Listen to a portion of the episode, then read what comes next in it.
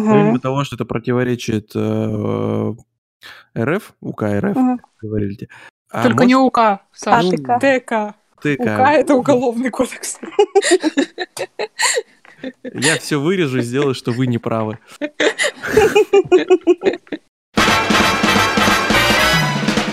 Всем привет! У нас сегодня очередной выпуск, в котором мы рассказываем о всяких хитростях и тонкостях приема на работу архитекторов. Вообще, как все это происходит. И с нами сегодня Катя Русяева, HR-менеджер бюро «Верфь». Катя, привет! Привет, HR-агентство. Бюро. Саша, я еще тебя забыла назвать, прости. А еще Ну, с нами сегодня Саша Хавлов. Е, тут я.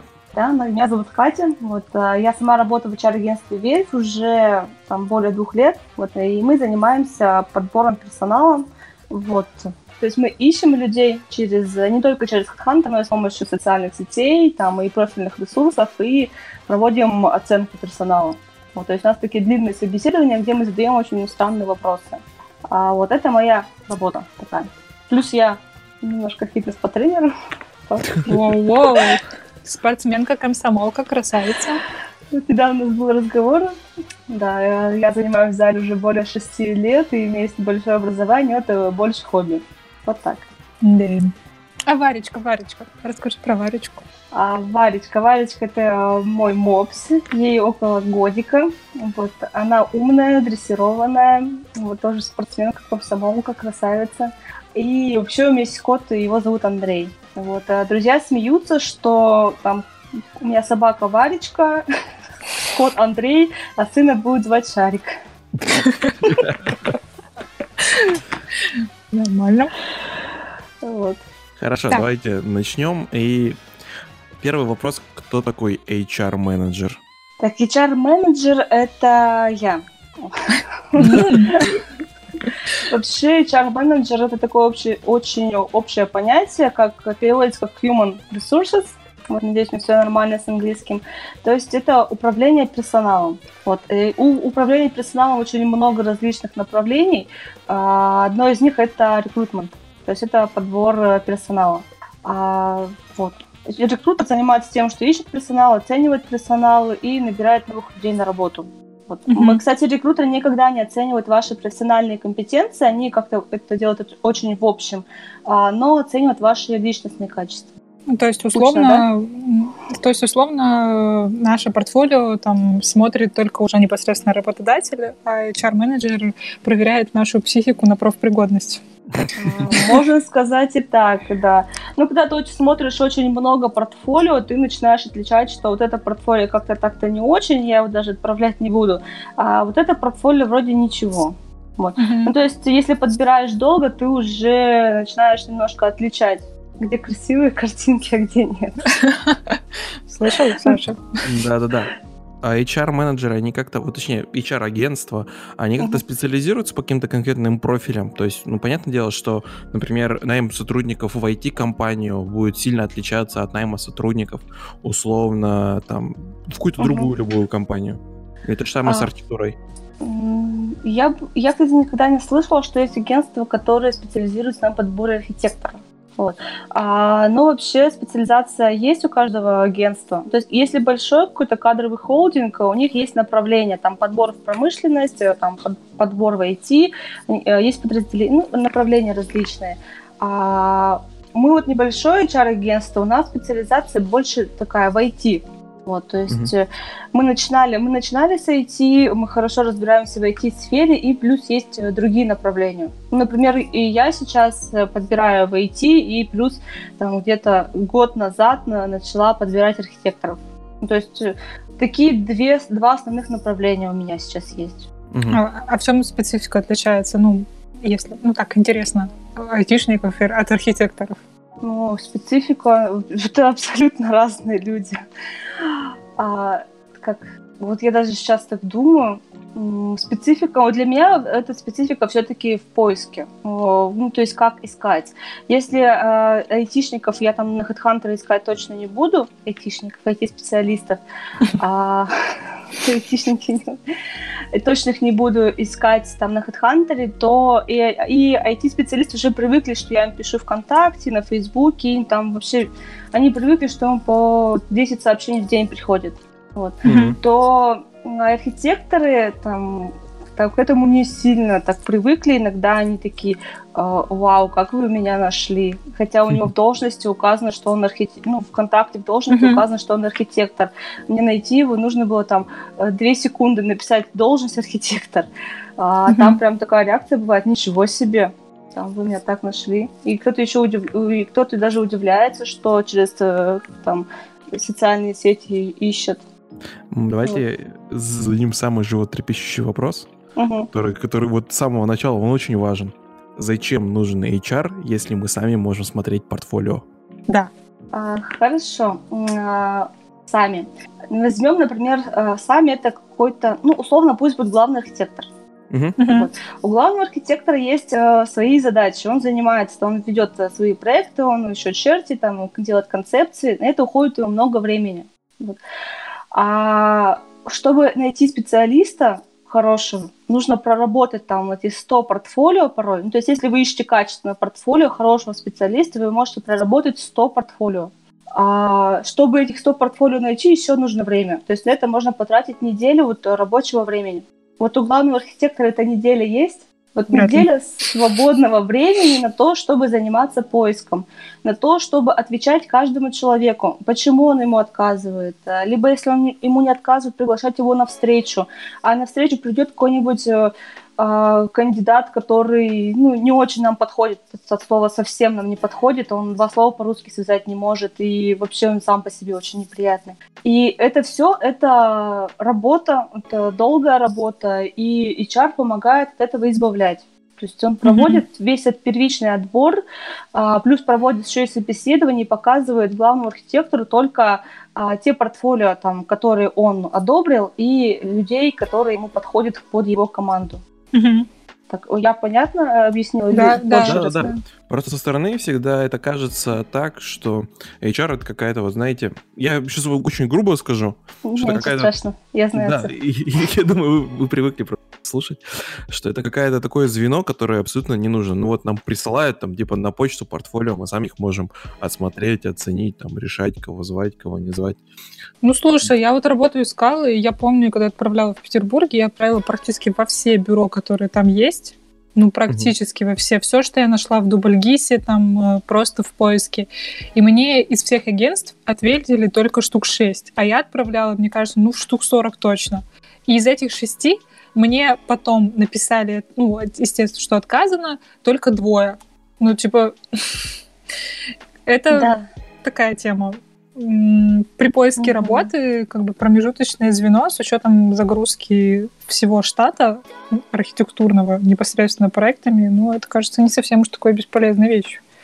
А, смотрите, по поводу почты. Действительно, вы можете отправлять на почту им а, свои портфолио, вот, а они mm-hmm. сейчас не находятся в активном поиске сотрудника. Mm-hmm. А главный архитектор что делает? Он не смотрит на эту почту, потому что у него сейчас нет задачи найти сотрудника. Mm-hmm. Да, да, да. Вот.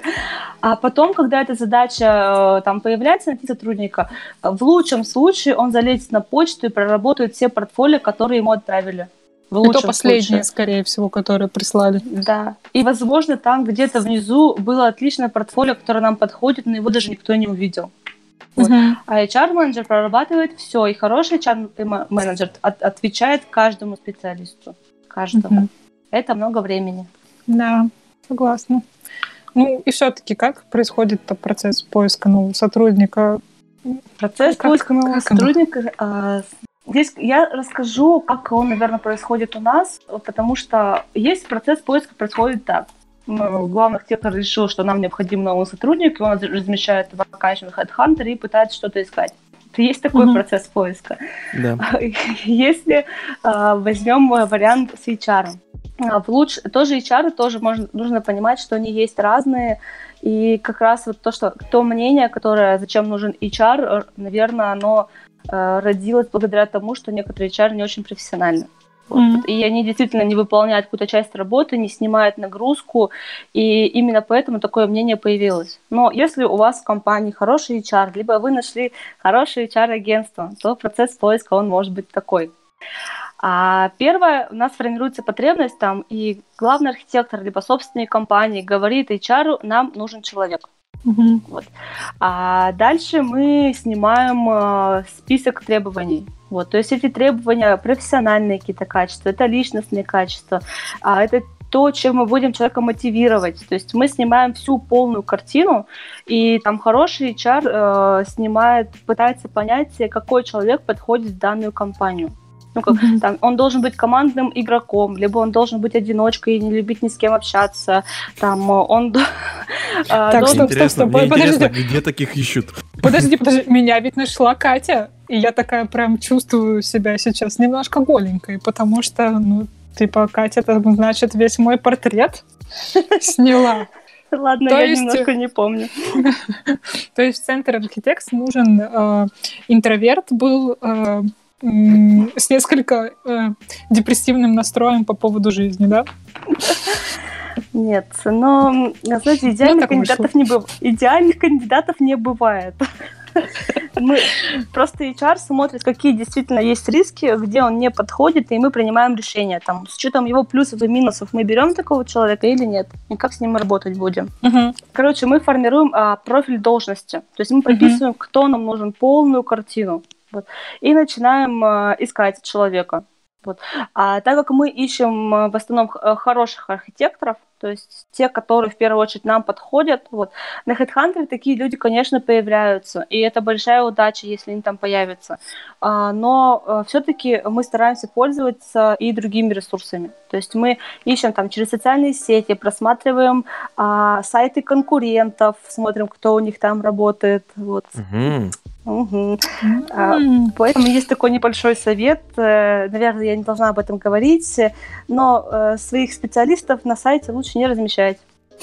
Иначе их могут стырить. Иначе их, иначе их могут стырить, да. Понятно. И дальше мы связываемся, либо связываемся с кандидатом, то есть общаемся uh-huh. с кандидатом. Если мы понимаем, что так он нам подходит, либо если мы связываемся с ним в холодную, он соглашается на рассмотрение вакансии. Что такое в холодную? А, ну, в холодную это, например, я нашла на сайте э, какого-то э, бюро э, архитектора. Mm-hmm. Вот, и я думаю, что он мне подходит. Этого архитектора я нахожу в соцсетях, там на Фейсбуке или ВКонтакте, и пишу ему сообщение в личку.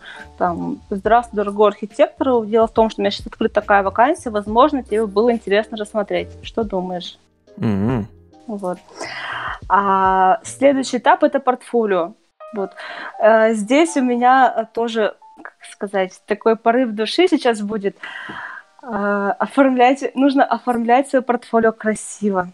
Вот да. Лучше его э, сверстать, нет, нет, сверстать, оформить красивенько. А то бывает, отправят просто э, ссылку на Google Диск, и там 3 миллиона папочек, и я должна зайти вот в эти папочки и посмотреть это вот все, и найти, что мне нужно.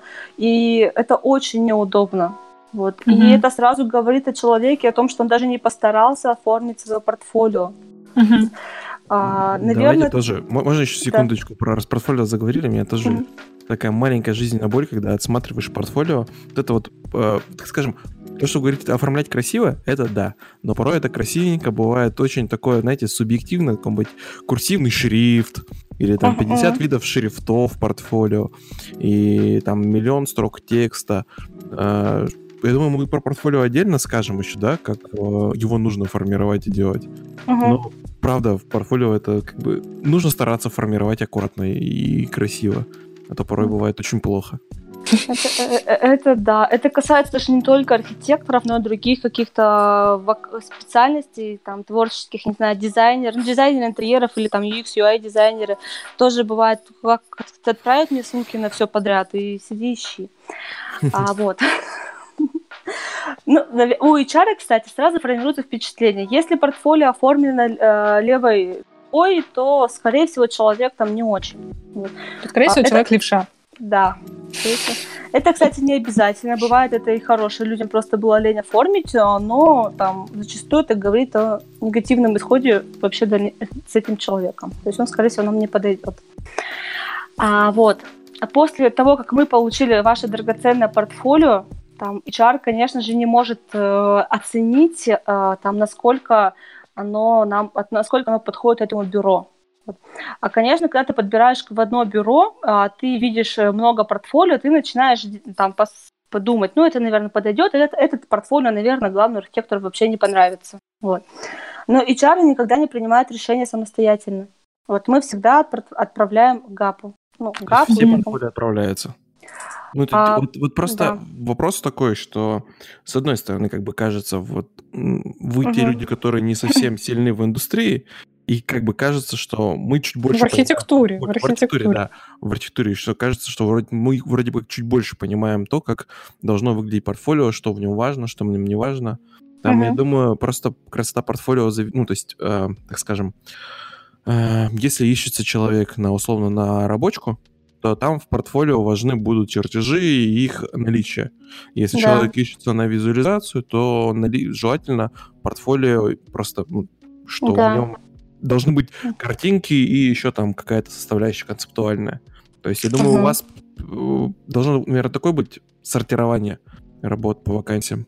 Нет, это есть, да. То есть просто я подумала, что это, ну, это слишком просто. Вот. Ну, понятное дело, что я еще архитектор на рабочей документации, а у меня а мне человек отправил по портфолио, где есть там для HR, условно, там домики, их визуализация, вот, и нет чертежей, я понимаю, что отправлять это портфолио там главному архитектору нет смысла. Uh-huh. Потому что поэтому просто такой ситуации обычно не возникает, потому что мы вернемся к составлению вакансии сейчас. Uh-huh. И в вакансии мы уже прописываем, кого мы ищем, там на рабочку или на концепцию. Uh-huh. Вот. И там ну, кстати, если мы возьмем самых не, э, HR, которые там только начинают, они могут и чертежи по дизайну отправить вместо чертежей по там по Ну, понятно, да. Ну, потому что когда ты не в, не в сфере работаешь, можно и не понять. Я отправляю портфолио уже э, ГАПу. Вот. Uh-huh. И потом начинается тоже такая история. Э, мы же, я уже рассказывала о том, что там архитекторы, они заняты. Да. Вот. Поэтому у них не всегда есть время ответить э, на портфолио. Вот. Если мы берем, что они сами в почте прорабатывают и не отвечают, вот это один момент. Но если другая, а с нашей стороны, а, я постоянно начинаю пинговать о том, что посмотрите, пожалуйста, mm-hmm. посмотрели ли вы портфолио, что вы по нему думаете. Вот, mm-hmm. то есть, э, если, если вы ищете самостоятельно, вас никто не будет постоянно подгонять и говорить, ну посмотри, ну посмотри, ну посмотри. Там HR вам напомнит 10 раз о том, что вы еще не посмотрели. Вот. Прекрасно. А можно мне HR-менеджера вообще, в принципе, на все мои дела, который будет мне напоминать, так, Лена, вот ты не сделала, не сделала, не сделала. Ну вот. Можно. Идеально. Можно секретаря нанять. Ох, ну да, но это только в счастливом будущем. Вот Еще такого... Да-да-да. Вот, мы проговорили про найм сотрудника. А угу. как планировать, этот, собственно, этот найм? То есть в архитектурной среде, кажется, вот планирование это такая вещь, вроде бы как дается какой-то большой проект, там условно, там приходит проект, и там люди уже заняты. Э, как, это, как это происходит процесс? То есть вам нужно к вам обращаться заранее, чтобы планировать найм за неделю, за месяц. Просто очень важный момент, что очень часто новые сотрудники набираются в бюро по факту получения заказа. То есть, ну например, да, или по факту резко... уже проекта. Да, что чаще всего. Знаете, здесь такой вопрос очень неодно, э, неоднозначный, потому что там HR подбирает людей, а планирование, тут уже такой другой вопрос. Вот, я, наверное, просто могу поделиться своим мнением. Давайте. Да? По поводу того, что как... Э, сейчас я подумаю. По поводу планирования. Вот. А, то есть у нас появляется какой-то... Я просто даже думаю, как это правильно там сказать. А, ну, например, там у нас в, э, в HR-агентстве а, тоже есть такое, что а, мы, бывает, не можем взять какой-то проект, потому что у нас не хватает ручек. Uh-huh. То есть к нам приходит новый клиент, и мы ему говорим, что там, к сожалению, сейчас у нас э, не получится взять вашу вакансию в активную работу, потому что вот. Сейчас там все ручки заняты, и мы не можем себе это позволить. Давайте мы с вами там свяжемся через э, месяц, и либо там через две недели, либо mm-hmm. мы сможем взять ваш проект через неделю. Угу. Вот. И я не знаю, насколько это возможно в вашей сфере, вот, потому что там это все-таки ну, другое направление. Но найм вообще нужно планировать заранее. Ну, за сколько? Важит, сейчас скажу. Я ну, хотела... Ну, минимум, ми- минимум, да. Ну да, это только от процесса... А, да. Э, смотрите, в зависимости от того, какой нужен специалист. Вот. Угу. Если это какой-нибудь э, начинающий архитектор, а, в принципе, за три недели-месяц можно справиться. Вот если это хороший начинающий специалист. Ну, то есть у него какой-то есть небольшой опыт коммерческой деятельности, э, то там, ну, условно, месяц. Если mm-hmm. нам нужен там ведущий архитектор, то, конечно, нужно планировать побольше. Вот, то это, mm-hmm. наверное, там месяца два. Если вам нужен ГАП, вот здесь э, э история совсем печальная, потому что... ГАПа можно искать вечно. Да. А вообще не только ГАПов, но и люди, э, любых специалистов высшего звена э, бывает, что ищут год. Вот это очень печальная статистика, но бывает, что ищут год. Вот. Но это при условии того, что у нас много требований к ГАПу, и мы хотим найти хорошего. Вот. Угу. Если нам нужен там человек, который делает все левой ногой, то можно справиться быстрее. Вот. Ну, То есть мы тоже осознаем, а, какого уровня специалист нам нужен, и чем а, выше уровень, тем дольше поиск. А вот. какие критерии вот по оцениванию уровня, всего остального, какие есть? Ну, у каждого, у каждого, как сказать, у каждого бюро свои критерии. Вот. Mm-hmm. Мы, например, столкнулись с тем, что uh, в каких-то больших, э, там, как их называют там, корпорациях, ну, архитектор, кто занимается архитектурой, ГАПы уже принимают небольшое участие там. Э, чтобы что-то начертить, либо что-то сделать ручками. Вот. Они выполняют такую же больше менеджерскую функцию. Вот. А в небольших э, бюро а, ГАПы э, делают очень много работы руками. Где-то чертят, э, где-то делают концепции. Вопрос uh-huh. какой был? Пом-пом. По каким критериям оцениваете? Да, да. да. По каким э, критериям? То есть критерии, они вот есть разные. Мы, мы, если мы ищем в маленькое какое-то бюро, мы смотрим, готов ли человек где-то работать руками. Mm-hmm. Там, а, если в большое бюро, то там, возможно, ему не придется же где-то руками работать, не придется даже чертить, потому что он будет больше управлять и просто говорить, где что кто-то неправильно сделал. Вот. Mm-hmm. А дальше э, критерий тоже зависит уже от э, политики фирмы, какой-то компании. Мы оцениваем, там, участвовал, если по ГАПу участвовал человек в авторском надзоре, сколько у него домов выпущенных в эксплуатацию, а, там, был ли у него опыт защиты в госэкспертизе, как давно он был, насколько успешно там защищался. То есть это HR просто спрашивает очень поверхностно, каким критериям. Mm-hmm. Ну и плюс личностные компетенции там, а, а это только по итогам а, вот э, общения вашего с ним? То есть вы там, не знаю, не изучаете его страничку там ВКонтакте, Фейсбуке? Кстати, да. А, а вы изучаете социальные сети? Да, мы обязательно смотрим, я, мы всегда обязательно смотрим соцсети, вот. Ну, кстати, э, в сфере архитектуры очень часто такое бывает, что если он ГАП или ведущий архитектор, часто соцсети не ведутся. Вот. Ну, поэтому это не очень релевантно. Вот. Uh-huh. Но в основном, кстати, гапы, если есть, они больше на Фейсбуке, то мы можем зайти посмотреть, э, чтобы там не было каких-то депрессивных мыслей. Там, ну, Черт. часто... Я всякую фигню все время пишу по ночам, потом удаляю. А, вот. Ну, есть там специалисты, у которых там есть депрессивные мысли, может, они на грани чего-нибудь, и там люди обычно могут это писать ВКонтакте или на Фейсбуке. Но а, анализ страницы на Фейсбуке никогда не является критерием того, что я человеку отказываю. Угу. Нет. А, я просто беру для себя на заметку. Ну, кажется, у человека что-то сейчас плохо, либо он грустит, а нужно на собеседовании это допроверить. Угу. Вот. А Но может... это не... Угу. А может ли быть то, тот факт, например, того, что у человека что-то сейчас не так в жизни, то есть по страничке его видно, что как более положительный факт тому, что он готов, например, сменить место работы. А Саша сейчас свою жизу рассказал. Не-не-не, не моя жизнь. Ну, здесь нужно смотреть, из-за чего плохо. Если он так сильно загрустил на текущем месте работы, и новая работа э, вдохнет в него жизнь, и он, и он будет летать, то может быть. Но чаще всего это не из-за работы же. Ну, ну по-разному, просто по-разному бывает. Да, ну то есть это э, мы оценили страничку. Во-первых, мы смотрим, на какие группы кандидат подписан. Ну то есть, а, смотри, да, ли, если ты главный архитектор или дизайнер, он там э, что смотрит-то? Э, по дизайну что-то, по архитектуре, или у него там, не знаю, какие-нибудь группы неприличные? Но, опять же, давайте обозначим, что это не является главным критерием, это всего лишь дополнительный как бы... Да, это всего лишь дополнительный критерий, это вообще мы никогда, никогда не отказываем по страничке, это просто для, для, посмотреть для интереса.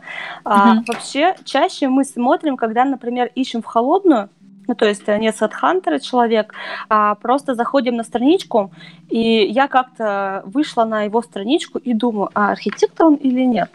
Вот. Ну и что я захожу? Я захожу в, в, в группы и смотрю, если у него есть группа под, в подписках что-то по архитектуре, э, скорее всего, он этим увлекается. Угу. Вот. И я ему могу уже написать, подозреваю, что вы архитектор. Опаньки. Вот. На самом деле я слышала такую штуку про как-то типа self-management или как-то типа такого. В общем, или, или, в общем, не помню, как это правильно называется, но суть в том, что наши сети, наши соцсети уже давно не приватные, это наше лицо, условно, uh-huh. и то, как мы презентуем себя в соцсетях, оно э, как бы формирует вокруг нас определенный какой-то образ, э, имидж, имидж, вот. Поэтому удаляйте срочно какие-нибудь странненькие группочки. Да, и, и еще я очень вот, хочу очень, заметить очень важную тему. А, например, в соцсетях желательно сейчас не, не высказываться по каким-то острым темам. Ну, там, не знаю, политика, какие-то острые там политика, сексуальное меньшинство. И э, там вот это лучше все не писать, потому что соцсети их э, действительно смотрят, их просматривают. И если вам не хочется там в дальнейшем не знаю, как с этим сталкиваться, лучше не писать на какие-то острые темы. Большой брат следит. А, и плюс недавно, кстати, тоже была такая ситуация, не помню с кем, а, маркетолог какой-то компании, а, ладно, не вспомню ситуацию, не буду рассказывать. Вот. Но следите, следите, следите за своими соцсетями, что вы там пишете, а, потому что все, что вы там написали, может уйти в общественность, и даже вас могут уволить с работы, если это разойдется по всему интернету. Mm. вот это интересно. Просто Но, мне б... угу. интересно, вот вы говорите про политический, про меньшинство, про все остальное, а угу. если это что-то локальное, например, ну вот история с храмом у нас была, вот, и ясно было, что как бы угу высказывание любое на эту тематику, оно как бы привлекает к себе внимание. А здесь э, по поводу истории с храмом. Вот, ну, условно, плав... возьмем это просто да. глобальная какая такая история, которая произошла в Екатеринбурге. Угу. Может ли такая история повлиять на найм на работу? А... Высказывание на эту тему. Смотрите, большинство людей, а, как я думаю, большинство людей в Екатеринбурге были за то, чтобы храм там не строили. А большинство людей в Екатеринбурге были за то, чтобы храм э, не строили. Поэтому, если вы размещаете у себя на страничке э, точно такое же там мнение, что я там за то, чтобы храм не строили, приходите всех поддержать, э, скорее всего, это не приобретет какой-то там фатальный характер для вас. Вот, ну, то есть про... Но лучше, конечно, кстати, политические новости или про храм, если вы просто эту новость у себя на странице разместили и не дали свои личные оценки этому, mm-hmm. а, то вероятность того, что это будут для вас последствия, их меньше. Но если вы дали какую-то оценку, тем более очень категоричную, а, это может разойтись по всему интернету, но если какая-то очень категоричная оценка. Ну, давайте mm-hmm. предположим, а, все за то, чтобы не строить храм, и вы у себя на странице, ну не вы, а условно кто-то размещает у себя на странице, что надоели все эти люди, которые борются против храма, что им сквер, что ли, жалко. И такая мысль, наверное, там разойдется по интернету и начнется травля этого человека. Вот. Uh-huh. А потом люди узнают, в какой компании этот человек работает, вот. Uh-huh. И, а, а, например, он работает там маркетологом какой-то компании, либо пиарщиком. Ну, то есть mm-hmm. это такая тоже э, лицо... Негативная оценка перенесется на компанию, и компания да. не хочет иметь с этим дело. Понятно. Да, и человека увольняют. Вот так это все может работать. Такие, таких, таких историй уже на самом деле очень ну, много. Можете прогуглить. Вот, э, недавно даже в Екатеринбурге что-то было. Я просто не уверен, что это сработает с архитектурой, ну, в архитектурной сфере, потому что архитектурная среда, она такая больше закрытая, она не общественная, я бы так ее назвал, наверное. Да даже смотрите, а возьмем какое-то маленькое архитектурное бюро, Угу. Вот. Оно э, известно на узком рынке, ну, там, э, у определенных заказчиков. Они, у них с заказчиками хорошие отношения, они там ценятся своим качеством своих работ, э, ценятся тем, что они клиентоориентированы, с ними приятно работать. А тут вдруг э, появляется такая информация на всю общественность, что их сотрудник э, я вообще не люблю просто на такие темы тоже такие острые говорить. там появляется информация о том, что их сотрудник как-то себя неприлично ведет э, в социальных сетях и пишет какие-то а, вещи, которые там общество не приемлет. Mm-hmm. Вот. И среди этого узкого круга сразу все равно распространится информация о том, что в этой компании, с которой они сотрудничают, есть человек, который плохой. Угу. Вот, ну какой-то. И для маленькой этой компании это большой урон, то есть она сама по себе небольшая. И когда что-то появляется, что ну, там их имиджу противоречит, а, то это еще больше урон, чем для большой компании. Если большая компания как-то еще там сможет обратно встать на ноги, просто уволили человека, и у них очень много клиентов, и они как-то еще справятся. На маленькую mm-hmm. компанию э, такая там весть будет наиболее Э, там, для них фатальный, потому что они сами маленькие, у них немного клиентов. Ну угу. вот просто вот э, еще маленькая такая ремарка, но мы немножко угу. куда-то в сторону ушли. Да. Э, ну, тоже думаю, интересно. Это, да, это тоже очень интересно. Но мне кажется, это тоже еще вызовет резонанс, да, если компания Э, уволит этого человека, то угу. пойдет резонанс с другой стороны, которая поддерживала высказывание этого человека. И уже с угу. другой стороны начнут давить. Пускай, может быть, э, более меньшее количество людей, но все равно давление останется. Закончится на том, что просто э, нужно следить за тем, что вы пишете в социальных сетях, потому что это все может разойтись, это может с вами сыграть очень дурную шутку. Угу. Вот. Вообще, и вести да. гигиену, так сказать, э, соцсетей, это прям, это, это, надо. Ну все, да, прощайте это... мои ночные посты. Вот. Так, вернемся к найму сотрудников. Вот мы проговорили да. про то, что э, как планировать найм, вот. А как правильно писать вакансии? На том же HeadHunter условно или где-то еще угу. пытаемся найти сотрудников?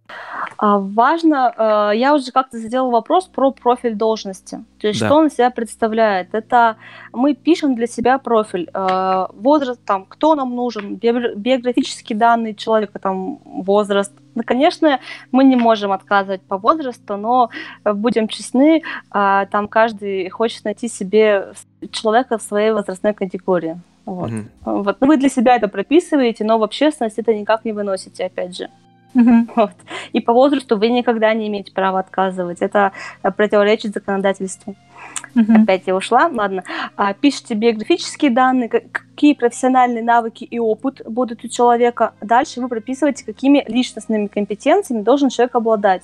Но каждому нужно, чтобы человек был ответственный. Вот, угу. там, чтобы он был, кому-то нужно, чтобы он был дисциплинированный. Вы это прописываете. И пишете, какая, какую мотивацию вы можете дать. Вот. А на основании этого профиля а, вы э, уже можете составить... Угу. Можно немножко поподробнее да. про мотивацию? То есть мы пишем, у нас бюро условно в центре городе, у нас, да, угу. вот про зарплату у меня тоже отдельный вопрос, как, э, как в вакансии писать про зарплату. Угу. Вот. Про мотивацию, да, что мы можем, а, мы прописываем все, что в мотивации, все, что, все наши сильные стороны, там, да, офис в центре города в таком-то здании, оборудованное, ну, э, бывает, действительно, встречаемся с тем, что э, там рабочее место а, не очень приятное, где-нибудь в подвале, там, мы пишем, ну, я действительно с этим сталкивалась. Да. Классное архитектурное бюро. Эм, мы там можем написать, что у нас комфортный офис в центре города, панорамные окна, а, что у нас есть кухня на кухне, есть кофемашина и там еще что-нибудь. А, мы пишем, что у нас э, приятный коллектив, а, приятный молодой коллектив, с которым комфортно общаться. Мы пишем про заработную плату, что готово про заработную плату, да, поговорим отдельно, но там мы пишем, э, что мы готовы согласовать там необходимый вам уровень заработной платы, либо у нас высокая заработная плата. Э, если у нас есть какие-то плюшки э, в плане там ДМС, еще что-то, мы все это прописываем. Что такое И, ДМС? Дополнительное медицинское страхование. А. Вот. То, чего нет, Саша, в нашей среде. То есть, не знаю, какие-то плюшки, готовы оплатить 50% конференций, э, есть дополнительный пакет медицинского страхования, либо вот еще что-то, что вы даете сотрудникам там бесплатно. Вот. И э, еще очень важно в мотивации мы можем прописать, про, э, у нас есть классные проекты, на которых вы можете прокачаться. Вот. Mm-hmm. Для архитекторов же это тоже э, важно, да. поэтому да, да. вы выявляете, а, а, а что такого в ваших проектах, что а, архитектору, который к вам придет, будет интересно. Вот. Вы эту э, штучку выявляете, что именно будет интересно, и пишете это в мотивации. Но а главное... Да. Угу. А если идет найм на конкретно какой-то узкий проект, это прописывается в плюшках, что ищется архитектор по такой специальности, условно, там, по проектированию школы? А если вы должны понимать, кому это будет интересно. Угу. Вот. И если вы ищ, вам просто вы как здесь как маркетинг, вы выявляете вашу целевую аудиторию, кому это будет интересно. И э, если эта задача является интересной, то вы прописываете, мы ищем человека на такой-то проект, у вас будет возможность прокачаться там вот в этом, вот в этом, вот в этом, вот в этом. Угу. Вот. То есть для вот вы только что так загорелись, когда я заговорила про проекты. Это, ну, наверное, ваша основная мотивация. И ну, типа того, да. Вам нужно э, в вакансии э, прописать именно то, что может замотивировать человека у вас работать вот в мотивации. Сейчас, вот. Саша, что может тебя замотивировать работать в организации? В организации? Да. Панорамные окна, кофемашина. Кофемашина это первое в списке, пункт первый. Да, на самом деле, наверное, если вот писать про плюшки, которые читать, ну, наверное, проект заинтересует в первую очередь. Ну да, на самом деле и очень портфолио часто... бюро, то есть, как да, правило. Да, да. Очень часто архитекторы и, в принципе, ну, я точно, мы готовы на какие-то уступки, связанные там uh-huh. с оплатой в пользу хорошего опыта, в пользу работы над интересными проектами сложными. Вот. Я обожаю такую мотивацию. Вот, э, я работаю вот, в HR, там, да, и я прям, мне прям очень нравится, вот, даже в архитекторах или других каких-то позициях, вот когда люди горят проектом, когда им прям хочется. И когда я слышу, а, вот, честно, мотивация в плане того, что плюшки, ДМС и так далее, вот, э, мне тоже не сильно откликается, но все люди разные, у каждого свои интересы. Ну, понятно, вот. да. И... Есть два вида архитекторов те, кто готовы, те, которые могут всю ночь, и те, которые могут до шести, и потом все. У меня даже есть э, блокнотик с фразой «Архитекторы могут всю ночь». Мне друзья подарили. Так, вот. Про, про, да. Мы говорили, проговорили про плюшки, которые нужно прописать. Что еще нужно писать? Да, про... То есть мы составили для себя, мы изначально просто ставили именно такой профиль. То есть, чтобы мы сами поняли, а, кто нам нужен. А то бывает, э, знаете, там, мне нужен архитектор. Вот. Угу. И мы до конца не осознаем, кто нам нужен-то еще. Вот просто архитектор. И самая главная ошибка, мы пишем вакансию отписку какую-нибудь. То есть архитектурное бюро открыто в таком-то году, мы, нам нужен сейчас главный архитектор на эскизное проектирование, деньги согласуем. Вот вы откликнулись бы на такую вакансию? Нет. Нет, она не интересна никому, она непонятна. Вот. Поэтому изначально пропишите весь профиль, кто вам нужен. Выявите все ваши плюсы, которые у вас есть. Mm-hmm. Вот. И составьте текст вакансии. Там. А, напишите про компанию, напишите про нее интересно. А, очень советую почитать, если не читали вот, про написание текстов. Ильяхов «Пиши, сокращай». Да, да, да читали. Да. Вот, очень лучше по нему как-то писать. То есть не просто мы классная, офигенная компания, т -т -т -т -т, там, а мы компания там, открыта в таком-то году, выполняли такие-то проекты. А, нам сейчас необходим а, архитектор на эскизное проектирование, там, или нам ну, необходим архитектор там, на эскизный рабочку на такой-то проект. Вот. Наше портфолио, вот, кстати, про портфолио, там, вот, э, Саша только что сказал, что важно портфолио компании. А, раз, если на HeadHunter, кстати, возможно, там нельзя размещать ссылки, вот. Здесь нужно подумать. Но если, например, вы отправляете просто кому-то текст вакансии, а, а, оставьте там ссылку на ваше портфолио, оставьте mm-hmm. ссылку на ваш сайт, чтобы человек не искал в интернете еще что-то, а зашел, посмотрел и оценил сразу же. Вот. Mm-hmm. Пропишите а, зада- а, те навыки э, и те задачи, которые будут, какими навыками человек должен обладать и какие задачи он будет выполнять. Вот. Но здесь тоже есть такой риск, и мы, мы можем написать, что нам нужно там опыт работы от трех лет, нам нужно, чтобы у вас был опыт да. работы на эскизном проектировании, да. еще вот это, пятое, десятое, и весь пул вообще, что, что вам в голову пришло. Да, и ты потом читаешь, а там нужен просто супермен. И ты да. такой, ой Поэтому выявите самые главные там критерии, которые вам необходимы. Вот. Э, например, кстати, вот я недавно писала вакансию, я ищу, там мне пиарщик нужен, пиарщик, директ-маркетолог, и там очень много разных задач. То есть я понимаю, что такого человека нету в мире. Вот. Я, я просто пишу а, там, а, чем человек будет заниматься, и в конце вакансии написала, а, если у вас нет опыта там в одном-двух э, там, критериях, э, все равно откликаетесь, мы готовы рассматривать таких людей. Угу. Вот. То есть, если у вас прям э, огромный там пул задач, навыков, и вы понимаете, что такого человека нет, вы либо сокращаете, mm-hmm. а, вот лучше, лучше, во-первых, лучше сократить, оставьте самое ценное, что действительно нужно вам, чтобы человек действительно читал вакансию и там откликался вам. Либо mm-hmm. пишите о том, что вы готовы рассмотреть без опыта а, да, кстати, например, а, бывают такие ситуации, когда написали огромный текст вакансии, человек должен де- делать все, вот, а, и никто не отвлекается. Ну, потому а что все смотрят, да. и, и да. там такие суперменские навыки, что ты такой, боженький, да я просто даже, даже мимо не проходил. Да, да, а там на самом деле уже год ищет, найти никого просто не могут, и уже готовы рассмотреть человека, у которого вообще опыта нет. Ну, здесь совет кандидатам. Э, если они понимают, что а, они, у них там есть опыт работы с некоторыми а, позициями вакансии, а там один, один-два пункта они не умеют, откликайтесь. Откликайтесь и пишите в сопроводительном письме, что нет опыта работы с тем-то, с тем-то, но зато я делал там вот это, вот это, вот это. Uh-huh. А можно как-то э, организовать пункт обязательных навыков и пункт, например, э, наш кандидат должен обязательно уметь это, это, это, и как бы было бы неплохо, если бы он умел вот это, вот это, вот это, вот это. Да, кстати, тоже очень... Вот эх, мы так и говорим вот это, вот это, вот это. Хорошо бы было, конечно, на примерах. Ну да, да, на примерах. Ну, условно, там, не знаю, наш кандидат должен, э, допустим, знать, как выполняется проект стадии, эскизного, эскизный проект. Там э, было бы неплохо, если бы он ну, имел опыт в работе на стадии П, например, там, выполнении там, чертежей и еще чего-то. А еще желательно визуали, визуали, а еще желательно, ну, да, чтобы на стройку ездила, а еще желательно, чтобы узлы делать. Ну, это, видимо, желательно. Как а основные да. пункты мы ищем вот именно вот такой пункт. Да, это очень, кстати, тоже вот хороший вариант, я не сказала про него. То есть мы пишем, а, у кандидата должен быть опыт работы там с эскизными проектами. Также желательно, если вы умеете там ты-ты-ты-ты-ты-ты. Вот. А, но, но в дальнейшем тоже можно записать. Если с чем-то опыта нет, все равно откликайтесь, можем с вами поговорить. Ну, что это такое?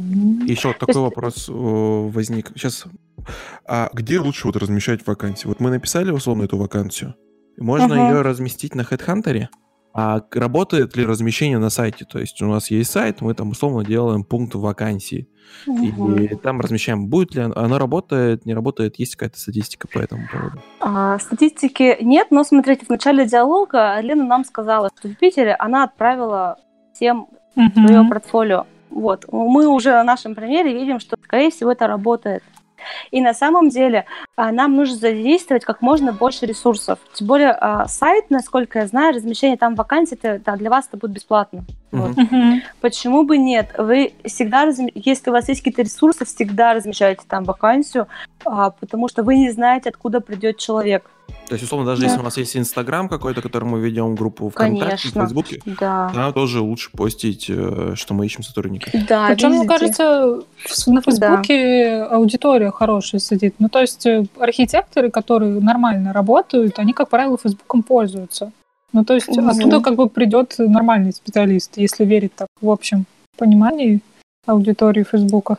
Ну, мы никогда не знаем, кто придет, но на Фейсбуке э, там действительно сидят э, люди уже такого, как сказать, ну, например, там э, людей из каких-то высоких должностей, их там больше, чем в э, нежели ВКонтакте. И в основном там сидят уже больше профессионально, более такая профессиональная аудитория. Мгм. Но это не факт. Вот.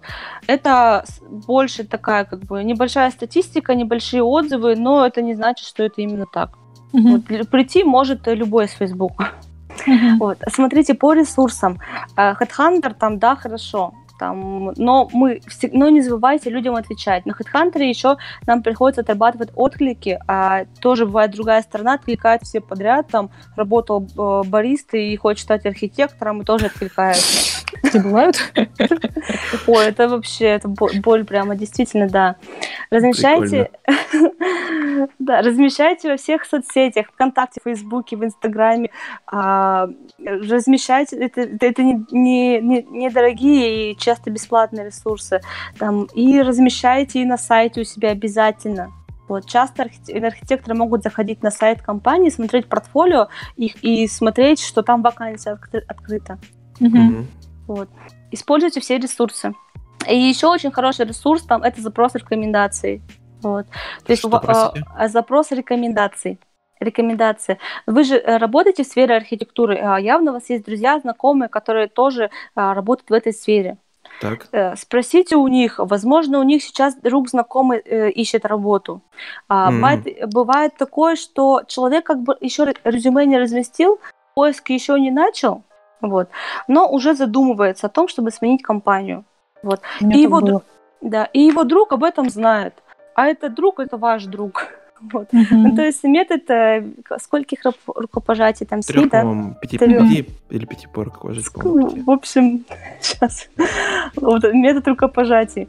А, спрашивайте рекомендации, спрашивайте у ваших коллег, друзей, знакомых, а, если кто-то, кто сейчас в поиске. Рассказывайте о своей вакансии как можно больше. Тогда вы обязательно кого-то найдете. Мгм. Хорошо. И вот следующий вопрос. Смотрите, вот мы написали вакансии, вот пошел отклик, человек, э, вот вы получили, отсортировали, да, какую-то часть портфолио. А, Вы проводите собеседование? То есть HR должен провести собеседование? Вот, тут- Конечно, или- Давайте просто вот мы начнем с собеседования. Вот у нас Мгм. мы посмотр- от- осмотрели портфолио, что-то там поняли для себя, позвали человека на собеседование. Как Мгм. оно должно происходить? Хорошо. Кстати, я загуглила ме- метод шести рукопожатий. А, все-таки шести? Ну ладно. Вот, все перебрали. А по поводу собеседования, конечно, там, а HR должен проводить собеседование, это его вообще такой, я бы сказала, это его основной функционал. Вот. А как оно должно происходить, сейчас я расскажу, а зачем оно еще нужно. Вот. А, у нас в каждой компании есть да, сформированный коллектив, сформированы какие-то свои а, требования, своя корпоративная культура, а, свой метод работы, и нам нужно понять, человек нам подойдет такой или нет. И для этого есть HR. Вот. А как э, вообще это собеседование проходит? То есть оно проходит первое собеседование с HR. Мы вот с вами уже поговорили про профиль. То есть а, в профиле мы написали все, чем должен обладать человек. Вот. По этому профилю HR составляет вопросник. Ну, то есть какие вопросы он задаст. А, это уже руководство для HR, видимо, ну ладно. А, то есть профиль, какие, э, какие, профессиональные компетенции а, не проверить, а просто спросить, был ли опыт с этим. А, и какие личностные компетенции там тоже такие. Мы все же мы там все прописываем там коммуникабельность, ответственность, э, не знаю. Э, Дальше поют HR термины, какой должен быть, должен быть тип референции, там, процессник, он результатник. Вот. А, таких а, слов вы, возможно, не знаете, но HR в них разбирается и все это проверит и поймет, подходит человек вам или нет. Вот. А собеседование проходит, э, как человек приходит в офис, мы с ним знакомимся, рассказываем ему обязательно, вот если к вам приходит человек, а, вы у него можете спросить, если вы сами проводите собеседование, как будет комфортнее. Там, я сначала вам вопросы задам, и, а потом расскажу о компании еще раз. Либо я сначала расскажу о компании, а потом задам свои вопросы. Вот. Э, Ключевое слово обязательно расскажите человеку еще раз о своей компании. Там, Мгм. будьте ло- лояльны кандидату. Но здесь такая небольшая ремарка. А, Если вы э, лучше, наверное, для вас, если сами проводите, рассказывайте компании там в конце собеседования еще раз. Это для экономии времени. Вот. Но в плане того, что если вы понимаете, что вам человек не подходит, вы компании расскажете кратко, как Мгм. а я, например, всегда сначала рассказываю о компании. То есть я говорю, чем они занимаются, когда они появились, какие у него есть проекты, а, какие условия для трудоустройства. А потом а, спрашиваю у человека, есть ли у него ко мне вопросы. Вот. И он задает свои вопросы, и я здесь тоже начинаю понимать, а какие вопросы он задает и какая у него мотивация. Ну, то есть, смотрите, а если человек меня спрашивает, а зарплата какая? Первым же вопросом. Ну, какая у него мотивация? Ну, понятно, да. А, либо он меня спрашивает, а проекты-то какие там все-таки, а с этим-то они работали или нет? Здесь тоже я слышу там, а что человеку более важно? Какие первые вопросы он мне задает? Вот. Мгм. И дальше уже у меня есть пул моих очень странных вопросов. Я, я всегда предупреждаю. Лена, может быть, помнит. Нет? Я, честно, вопросы сами уже не помню. Вот это хорошо, а, потому что а, HR нужен для того, чтобы проверить э, компетенции личностные. Мгм. Нужно приводить вам сейчас какой-нибудь пример. Да, обязательно. было бы неплохо. А, смотрите, я приведу какие-нибудь очень простые, чтобы вас сильно там, не грузить. Один из странных вопросов. Я могу спросить человека, там, Лена, как думаешь, почему одни архитекторы успешные, а другие нет? Мне бы собеседование сразу не понравилось. Почему бы не понравилось? Но это какие-то странные вопросы, я не понимаю их цель. Ну, то есть я по- понимаю их цель, но как бы мне не до конца понятно, что я здесь делаю. Да, а, смотрите, то есть, а, да, есть а, такое. Поэтому я сначала рассказываю о компании, задаю стандартные вопросы по опыту работы. Ну, то есть я спрашиваю, а, с чем работали, с какими проектами, какие стадии чаще выполняли, там был ли опыт авторского надзора, а, задаю там какие-то... Ну, то есть я первые там минут 40 разговариваю с человеком, ну, а, о его Офигеть. опыте, Да-да-да, это было А и- долго. о, о его опыте работы, с чем он работал, с чем он не работал. Вот. А потом я ему говорю, там, у меня сейчас будет не- несколько странных вопросов, вот, э, вы не переживайте, это просто, чтобы лучше вас понять. Я за эти 40-30 минут уже установила контакт с человеком, он уже готов со мной общаться, и э, я ему сказала о том, что я понимаю, что ему вопросы ты не понимаешь. Мгм. Вот. И поэтому э, все люди реагируют абсолютно нормально. Я Ну, помню только один вопрос, который мне повторяли потом еще на собеседовании в бюро несколько раз о том, а что если типа у вас с заказчиком работа не идет? Что нужно сделать? И кажется, меня пытали минут 10. Да, надо Но я, опять же еще... но я не сдалась. Кажется, Давайте еще уточним, что то собеседование, которое вы проводите, оно первично. Если Да. кандидат подходит, то оно, он, следующий этап это собеседование уже Да, это собеседование. или с кем там из бюро. Да, а, смотрите, мы когда начинали работать там в бюро, сначала люди действительно не понимают, зачем мы нужны. А, а, Да. Это действительно так, я на это там, я это все понимаю, вот, потому что я тоже когда-то не разбиралась в HR, я тоже когда-то пришла и думала, да что за вопросы. А, вот. А, но со временем, когда мы работаем с каждой компанией, а, они понимают нашу ценность. Ну, то есть, когда сотрудники начинают не через два месяца увольняться, а через год или вообще не увольняться, а люди такие думают, ага, ну, наверное, что-то они полезное делают. Вот, они э, тем самым, когда видим первый результат, а первый результат он происходит не сразу. Вот, то есть результат нужно как бы нужно время, чтобы понять, что люди стали дольше задерживаться, что люди стали приходить более подходящие. А. Поэтому как бы все, все компании, не только архитектурные бюро, но и вообще с кем мы работаем, они э, постепенно начинают приходить к тому, что, ну да, HR, наверное, все-таки нужен. Мгм. Вот. Наверное. И, и все эти странные, э, по стран, странным вопросам, по странным вопросам я проверяю, да, компетенции. Мгм.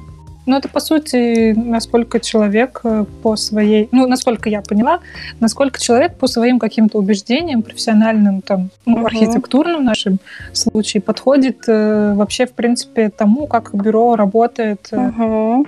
ну, как у него заложена внутри структура.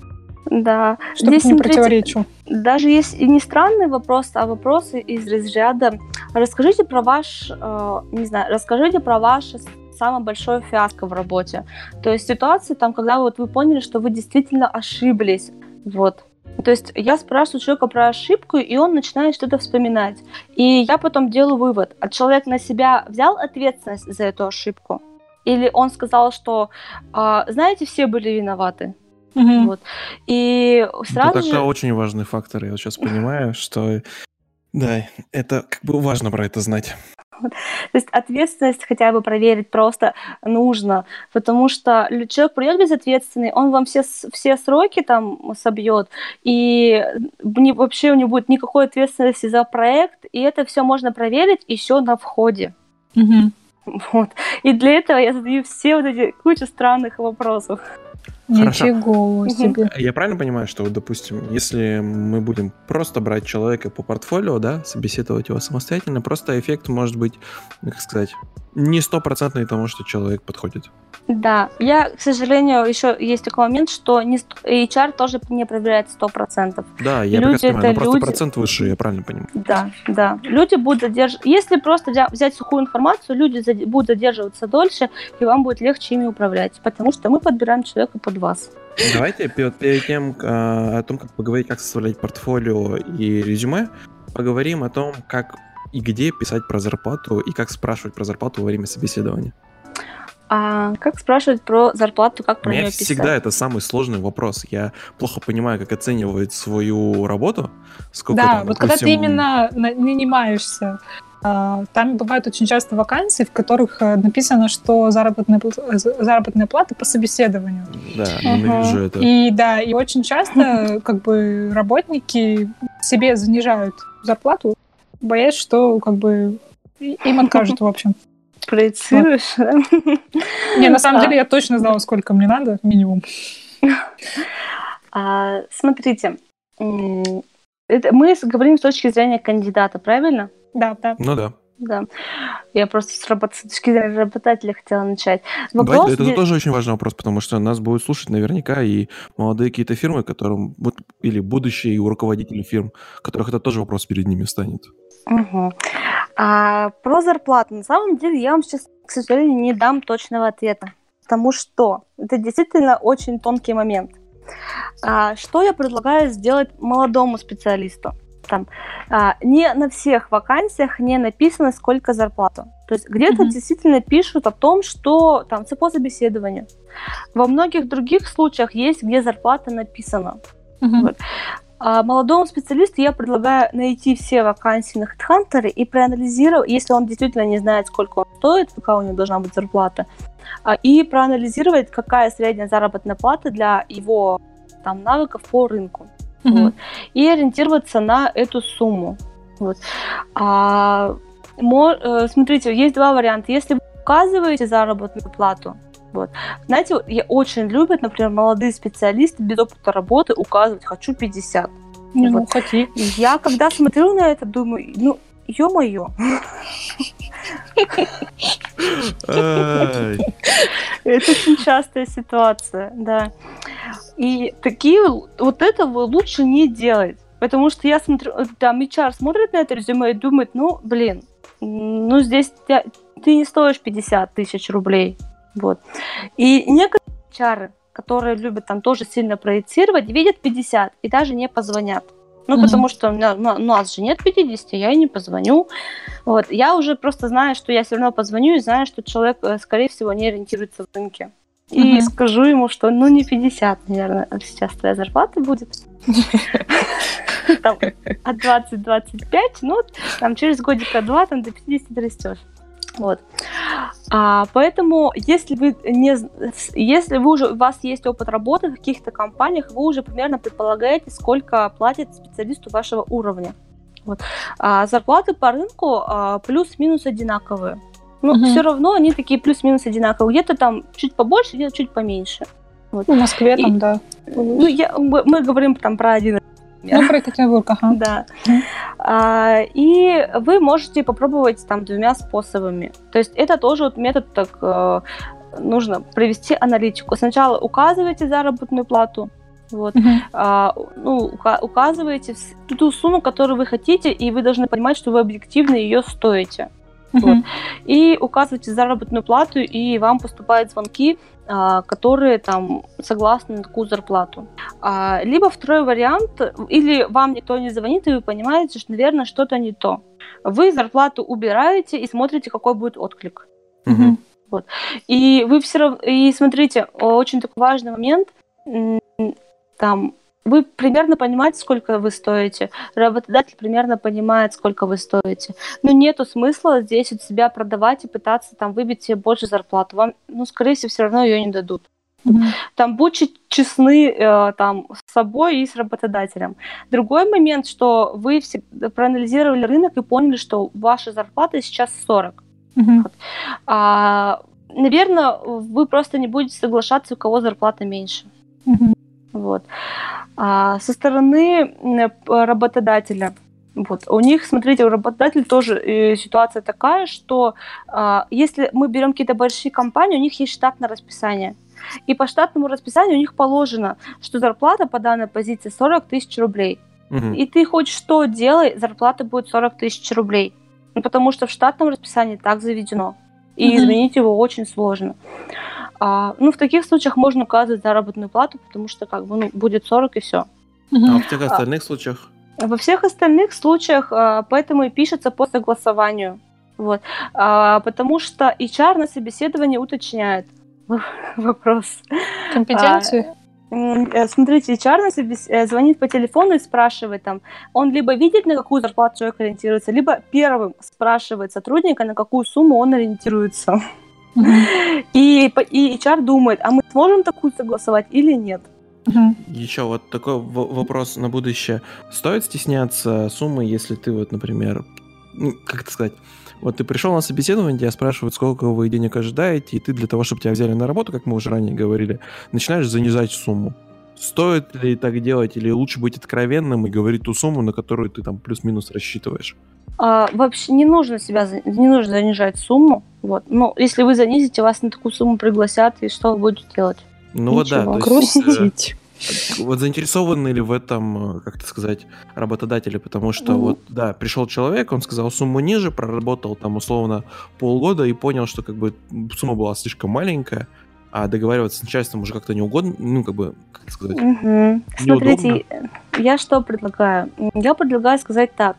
А, на текущий момент я получаю 50 тысяч рублей. Вот. Мгм. Но ваша компания мне настолько интересна, что на период испытательного срока я готова э, чуть на меньшие суммы. Но в перспективе там 3-6 месяцев я хочу вернуться к своей. Мгм. Мгм. Вот, да-да-да, кстати, то- это очень хорошо. А, нужно все-таки быть честным, потому что а, ну, нет смысла не себя продавать. Вы придете, и если вы себя продали, вы придете, и через, пол, три- через 3-6 месяцев вы, вы не сможете себя продавать потом всю жизнь там. Ну да. Мгм. Вам очень долго там работать, поэтому нужно быть честным и с собой, и с работодателем. И вы Мгм. ищете компанию для себя, и компания ищет человека, который ему подходит. Давайте что-нибудь повеселее уже. Да, давайте умничай. повеселее про то, как э, составлять портфолио и резюме. Вообще, нужно ли резюме? Конечно, нужно, Саша. Конечно, нужно резюме. Вот. Смотрите, основное, что не нужно делать в резюме, это в графе о себе писать ответственный, коммуникабельный. Вот этого делать не нужно. Во-первых, это никто не прочитает, во-вторых, это никому ни о чем не скажет. Вот. А по резюме, если вы начинающий специалист, указывайте там все места работы и расписывайте, что вы делали, а, ну, релевантные места работы. Ну, То есть, если вы ищете архитектора, а до этого проработали там 10 лет в такси, не нужно подробно расписывать. Вы напишите, что вы работали в такси, вот. Но не нужно подробно расписывать, что вы там делали. А если вы специалист с большим опытом работы, вот, вам подробно нужно расписать там три последних места работы, вот, а все остальные можете написать более сжато. А Три подробно посл- это в каком смысле? Это, там, типа, чем занимался на работе? Да, чем занимался, что делал, каких результатов достиг. Вот, с Мгм. какими проектами... э, ну, смотрите, например, см- а, так, так скажу. А три последних места работы, наверное, неправильно сказала, а вы подробно расписываете там последние лет пять вашей Мгм. жизни. Вот. Ну, я просто спроецировала и подумала, что вы подолгу работали везде. Вот. Распи- Расписывайте последние лет пять а, более а, так подробно. Это значит, что а, я работал на позиции там архитектор на позиции главный архитектор, вот, вел там, у меня в, подчинении было там пять человек, я вел какие-то проекты, а, сам а, рассчитывал SEO, там, инсоля... Э, шум, KEO, инсоляция, Mm-hmm. Там вел авторский надзор а, у таких-то проектов, а, ну, работал с госэкспертизой по таким-то проектам, если это можно писать. То есть напишите там более подробно. Вот. Но mm-hmm. главное, это не должно, не должен быть какой-то лонгрид на миллион страниц. Пишите более так э, подробно, но сжато, если так можно назвать, конечно. А, то есть мы должны понимать, что вы делали, но мы не должны читать ваше резюме как книгу. Вот. А, HR на самом деле, вот я, например, ладно, с архитекторами это редко бывает, но бывает, искала юристов, и вот они мне на всю страницу расписывают, что они делали, еще и юридическими терминами. Вот вы думаете, я прочитала хоть одно такое резюме?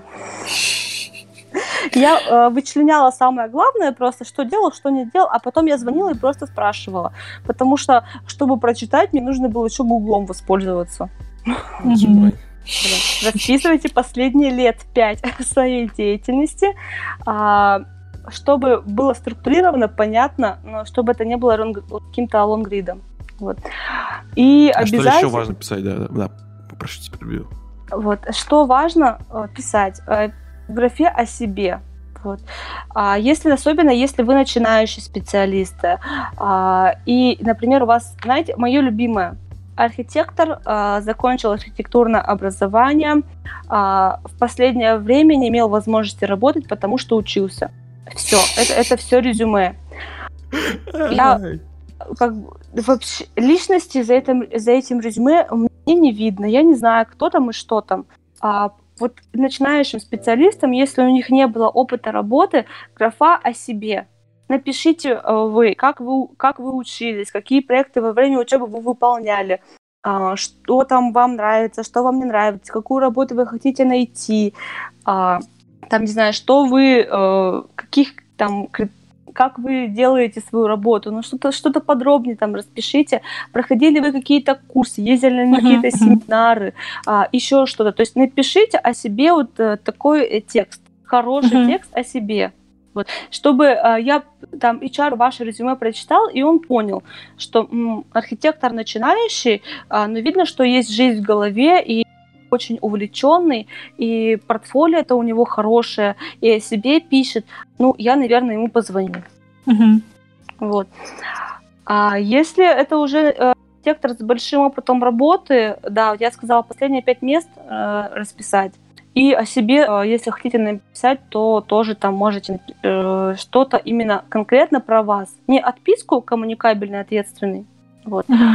А, напишите про вас там тоже, какие проекты делал и какую работу хочется найти. Там можно сказать, что я занимался промышленными объектами, сейчас а, мне бы хотелось найти работу, а, которая позволит мне делать там, строить многофункциональные жилые здания. Mm. И еще вот. вот я от тебя добавлю, наверное, про резюме. Моя боль это когда я читаю резюме, и у молодых архитекторов, как правило, есть э, такая особенность, я не знаю, откуда она взялась, видимо, из какого-то просто гайд-портфолио, э, начинают ставить кружочки по, по владению программами. То есть uh-huh. я Revit знаю на 7 кружочков из 10, я SketchUp знаю на 5 кружочков из 10, и ты когда на это смотришь, у тебя возникает вопрос, как ты, блин, определил это кружочки? Да-да-да, откуда вот ты это... знаешь, что это 5 кружочков из 10, да, из 10, а не 2? Поэтому маленький совет. Если вы хотите написать, что вы владеете каким-то софтом на определенном уровне, есть как бы три очень простые категории. Начинающий уровень, уверенное владение программой и продвинутое владение программой. А еще круче, когда человек, у человека есть, например, какая-то модель, ну, какая-то, какой-то визуал, и он пишет, например, вот это отстроено в Revit полностью. Да-да-да. Или это, это отстроено в SketchUp. Ты такой, о, класс, типа, чувак может. Да, потому что зачастую вот эти кружочки, они как бы не представляют из себя ничего. Ты сидишь и смотришь, потом, когда просто приходит собеседование, человек приходит, ты его спрашиваешь, вот ты владеешь на 5 кружочков, что это, блин, означает? Вот это, это насколько твой уровень, уровень владения? И он говорит, типа, ну я вот там чуть-чуть потыкался, я примерно понял. Ты такой, ага, то есть тебя как бы даже не 5 кружочков, а 2, в моем понимании. Да. Очень сильно разница. Не нужно делать эти ошибки, не нужно вот добавлять слишком много вот этого а, фантазирования, э, домысливания, угу. субъективного, так скажем. Просто да. уверенное, неуверенное владение и примеры того, чем ты владел. А для гапов очень важно еще указывать, в какой программе они работали, потому что я, бывает, тоже мне нужно позвонить, чтобы спросить, там, в Revit или в Архикаде они. Вот, поэтому указывайте тоже этот момент. Ну, да, софт. И еще, еще одна боль моя. Э, отправляют очень часто студенты визуалки без описания, без целей проекта. Ну, типа, да, да, ты да. идешь на архитектора к нам, а не на визуализатора. Нам визуализатор, типа, не нужен. Ну, то есть важно понимать, что если вы архитектор, картинки красивые, это, конечно, здорово, но если ни от чего о проекте не сказано или сказано из разряда «это жилой комплекс на 20 квартир, точка», сорян. И угу. еще, Екатерина, такой вот к вам вопрос. В одном из бюро, когда я проходил практику, э, я у них спрашивал про свое портфолио, и мне сказали такую вещь, что портфолио нужно, э, точнее в резюме стоит писать про все навыки, которыми я владею, потому что непонятно, ну, архитектура наша вся такая творческая, непонятно, uh каким навык вдруг пригодится, а вдруг вот то, что, например, я монтировал видео, мне сказали, вот, твой навык монтажа видео пригодится, возможно, там, в формировании, условно, какого-то видеопрезентации или еще чего-то. Uh-huh. Стоит ли писать про все свои навыки, которыми ты владеешь? Не знаю, я умею вязать крючком, например. Не надо про это писать. Я умею. Ну, смотрите, в, том... Даже я не умею. А, здесь, смотрите, вот в компанию, где вы проходили практику, им это пригодилось. У меня не было такого опыта, чтобы это где-то пригодилось. Но если, э, например, это какие-то смежные навыки, э, можете указать. Вот. Ну, там, условно, то... монтаж видео, фото. Эм... Да, это, ну, это будет интересно, можете указать. Но смотрите, у нас еще есть графа о себе, и если очень, если вы прям чем-то сильно увлекаетесь, вы прям увлекаетесь вязанием крючков, крючков, крючком, вы прям увлекаетесь вязанием крючком, и это ваше хобби, и вы там вяжете и продаете в Инстаграме, а вы можете... Зачем вам идти работать архитектором? Вы можете, ну смотрите, мы на работу же принимаем не только профессионала какого-то, ну и в первую очередь еще во вторую, ладно, очередь еще и человека. Вот. Mm-hmm. А, поэтому в графе о себе вы можете написать там и коротко о себе, увлекаюсь вязанием э, крючком, вот это мое хобби, и люблю гулять с собакой. Ну ладно, что-то вот э, можете указать, если очень хочется, хотя мне кажется, это вот это не лишнее. очень, это ну, да, не стоп, у меня подругу так и позвали, потому что она на барабанах играет. Ну, то есть... Э... А, ты просто клевая, ты умеешь играть на барабанах, давай к нам. Ну, они... Нет, конечно, она хороший архитектор, но, типа, на ее резюме, ну, как бы в какой-то момент, когда просматривали резюме, обратили внимание на то, что она барабанщик. А у них, типа, бюро такое, у них какая-то там своя, типа, внутренняя группа, они там все музыканты, ну, как говорится, от бога, и, в общем, они такие, о, прикольно. Ну, то есть, какие-то ваши хобби, может, все-таки да, кстати, я вспомнил очень да. положительный кейс. Э, по-моему, в Бьярк Энгельс, по-моему, в его бюро как-то чувак устроился, он сделал э, видео-резюме. Он там, ага. там видео, видеоклип, по-моему, он сделал. И его так взяли на работу, потому что это было круто, прикольно, уникально. Самое главное, не переборщить с этим. Это может быть просто безвкусно и отвратительно. И вас потом точно никто не... За... Вас запомнит, и потом по вашему не резюме вас... да? Да-да-да. И вас точно не возьмут на работу, даже если вы составите нормальное портфолио. Потому что вы слишком чудной. Ну да, ну... вот я бы здесь, наверное, хотела сказать фразу одного там человека, вот чувство меры, дар богов. Вот, вот здесь, э, здесь самое главное. Вы можете написать про себя, про вязание э, крючком, но вы должны понимать, насколько это здесь в тему, и это должно быть в меру. Uh-huh. Вот. Про крючки, про крючок и архитектор, это, наверное, э, ну, кажется лишним. Там, но если человек увлекается там, действительно барабанами, вот если в конце написали о себе, а, играю в, в группе, я барабанщик, это мое хобби. Вот угу. здесь не кажется там чем-то чрезмерным. Там я сказала, например, про крючок, здесь казалось как-то нелепо. Да. Про барабаны звучит совершенно по-другому. Угу. Вот. Ну. А, ну, например, если это не архитектор, а будет секретарь, и он напишет про крючок, про вязание крючком. Вот. Э, ну, наверное, будет более уместно. Угу. В общем, если у человека в резюме указаны какие-то сторонние интересы, есть ощущение, что у человека жизнь не заканчивается условно пятидневкой там, или 24-часовыми угу. рабочими, потому что у такого человека есть возможность стресс рабочий снять. Архитектурная профессия все-таки да. стресс. Да. Вот. Это, кстати, и очень это важно. важно. Да. Поэтому общественным таким мнением мы пришли к тому, что э, можно писать про свои хобби, ну пусть это будет в меру, и всегда интересно. Мне, например, как HR, я очень люблю живые резюме. Когда написано про опыт работы, когда пишут о себе, и когда пишут про какие-то свои увлечения, но в меру. А я за этим резюме, о, резюме, резюме а, вижу сразу человека, то есть я понимаю, кому я сейчас буду звонить, и там это резюме более привлекательно. Угу. Человеческое. Человеческое. Хорошо, давайте перед резюме перейдем о портфолио и поговорим о том, как оно должно выглядеть. Мы уже сказали, что оно должно быть красиво сверстано, оформлено. Можно найти миллиард примеров э, на том же Пинтересте, как вы Ну, красиво, некрасиво, но, по крайней мере, оно видно, а чтобы было видно, что ему, да, уделили внимание. Просто... Ну, должно быть удобно, я бы, наверное, да, так уже сказала. Да. да, и еще скажу, скажу от себя, что в портфолио не должно быть миллиард проектов. Там Вообще вот, не надо. Да. Многие, с одной стороны, вот есть два полярных мнения. Кто-то говорит, что портфолио должно быть только лучшие проекты, то есть там условно 5 проектов, э, но только твоих лучших. А кто-то говорит, что должно быть все, чтобы, ну, как это сказать, было видно, что человек развивался, совершал ошибки и все такое. Видно было какой-то прогресс. А мне нравится, когда... Ну, как нравится? Мне кажется, очень хорошо, когда за портфолио видно мысль человека. Вот что он думал, когда делал это. Потому что сейчас сделать красивую картинку словно несложно. Сейчас дофига онлайн-курсов. У нас есть Pinterest, на котором можно посмотреть красивую картинку. Когда за красивой картинкой нет никакой идеи, и как бы человек непонятно зачем делал, типа, сорян. Ну да, ну, согласен отчасти. Это какой-то формат э, просто копипасты. Зачем это копипасты? Мы про портфолио говорили про то, что все работы там размещать, либо только самые интересные, правильно? Да, да, да. А, я, а, как уже сказала, что у всех на этот счет разное мнение. Вот. А у каждого бюро э, и у каждого человека будет свое мнение по этому поводу. А, но, как показывает практика, а, все-таки лучше размещать э, ваши лучшие работы, которыми вы гордитесь. Вот. Потому что, например, я могу на примере дизайна интерьеров привести пример. Вот. Просто будет так проще. Так mm-hmm. слышно меня? Mm-hmm. А, да, бывает там портфолио дизайнера интерьеров, и там дизайнеры часто делают проекты.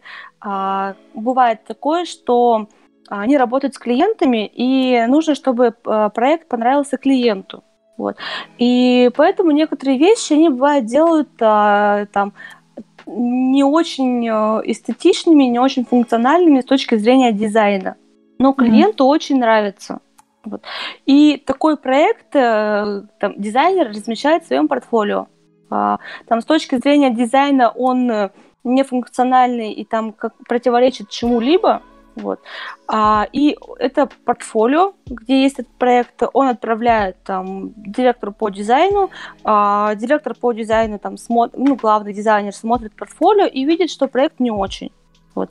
А все остальные проекты вроде бы ничего.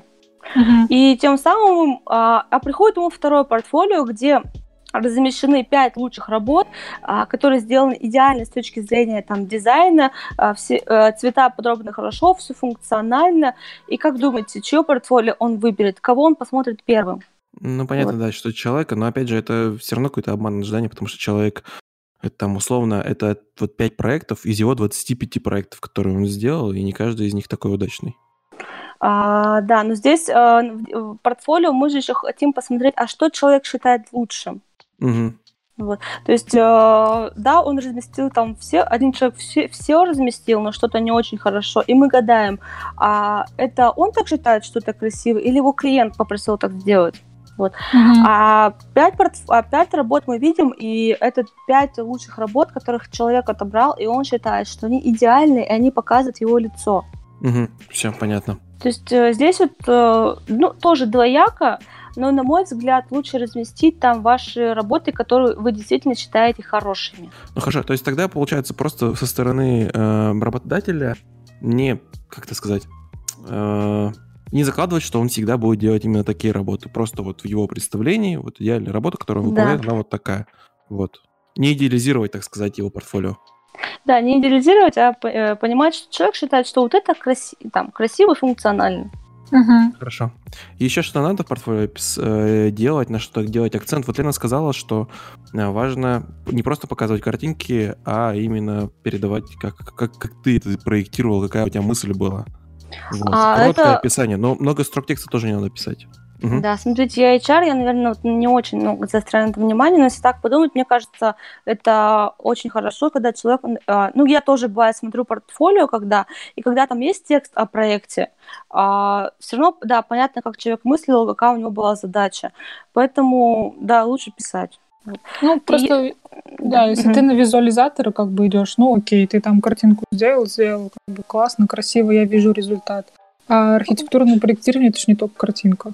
Да, Это все-таки Вот. Поэтому, если резюмировать, наверное, портфолио должно быть, э, не уберем слово красивое, для каждого красивое это свое, а удобным, а, функциональным, чтобы э, оно отображало вас как э, архитектора. Я тут вспомнил еще, у нас как-то была такая концепция про портфолио, что оно должно иметь несколько слоев погружения. Первичный слой — это вот большие красивые картинки в портфолио, чтобы это привлекало внимание и складывало общее впечатление. А второй уровень погружения, если ты захотел в этом разобраться чуть поглубже, то там как бы ты мог найти сопроводительный текст к этим картинкам, который позволил бы тебе это все, в это все погрузиться. Третий уровень погружения, это когда ты можешь увидеть, там, не знаю, весь его спектр работы или, или больше какой-то текст, или ссылки на какие-то именно работы и текст. Я даже исследовательскую подкрепляла в портфолио. Ну вот да, да, да. Это типа, если ты совсем хочешь погрузиться в человека и понять, что он и как, то типа, ты можешь по ссылочке Мгм. пройти. Да, это, конечно, будет идеально, потому что часто у молодых архитекторов просто не очень функциональное портфолио, просто зайди по, по папочкам и посмотри, что я делал. Понятно. Вот, ну давайте еще немножко вернемся к собеседованиям. У меня был такой вопрос записан. Нужны ли стресс-собеседования в архитектурной среде? А, смотрите, по стресс-собеседованиям. Наверное, нужно подумать сначала, что, вы что подразумеваете под стресс-собеседованием? Вот у меня что- очень был стрессовый вопрос, когда меня пытали про заказчика. Значит, если заказчик к вам приходит с каким-нибудь ярым барокко, а вы там заядлый модернист, как бы, то есть любите прямоугольники, в общем-то, и чистые формы. Так вот, что с этим заказчиком делать? И с этим вопросом меня пытали тоже минут 10, кажется. Вот для Ну меня это был стресс. Условно, То да, можно назвать это стресс-собеседованием. Хорошо. На самом деле это не- далеко не стресс-собеседование. Елена, я тебе просто сразу проговорю. Этим а, вопросом мы хотели посмотреть, будешь ли ты отстаивать свою точку зрения перед заказчиком. Вот, вот зачем это все было нужно. А, смотрите, такие стресс-собеседования, которые вот, э, только что мы описали, их, конечно, нужно проводить, потому что мы смотрим на компетенции. Пришел человек с барокко, будет ли э, там архитектор доказывать, что так уже что, что так не нужно делать, или не будет. То есть, если для компании это важно, то, конечно, нужно проверить.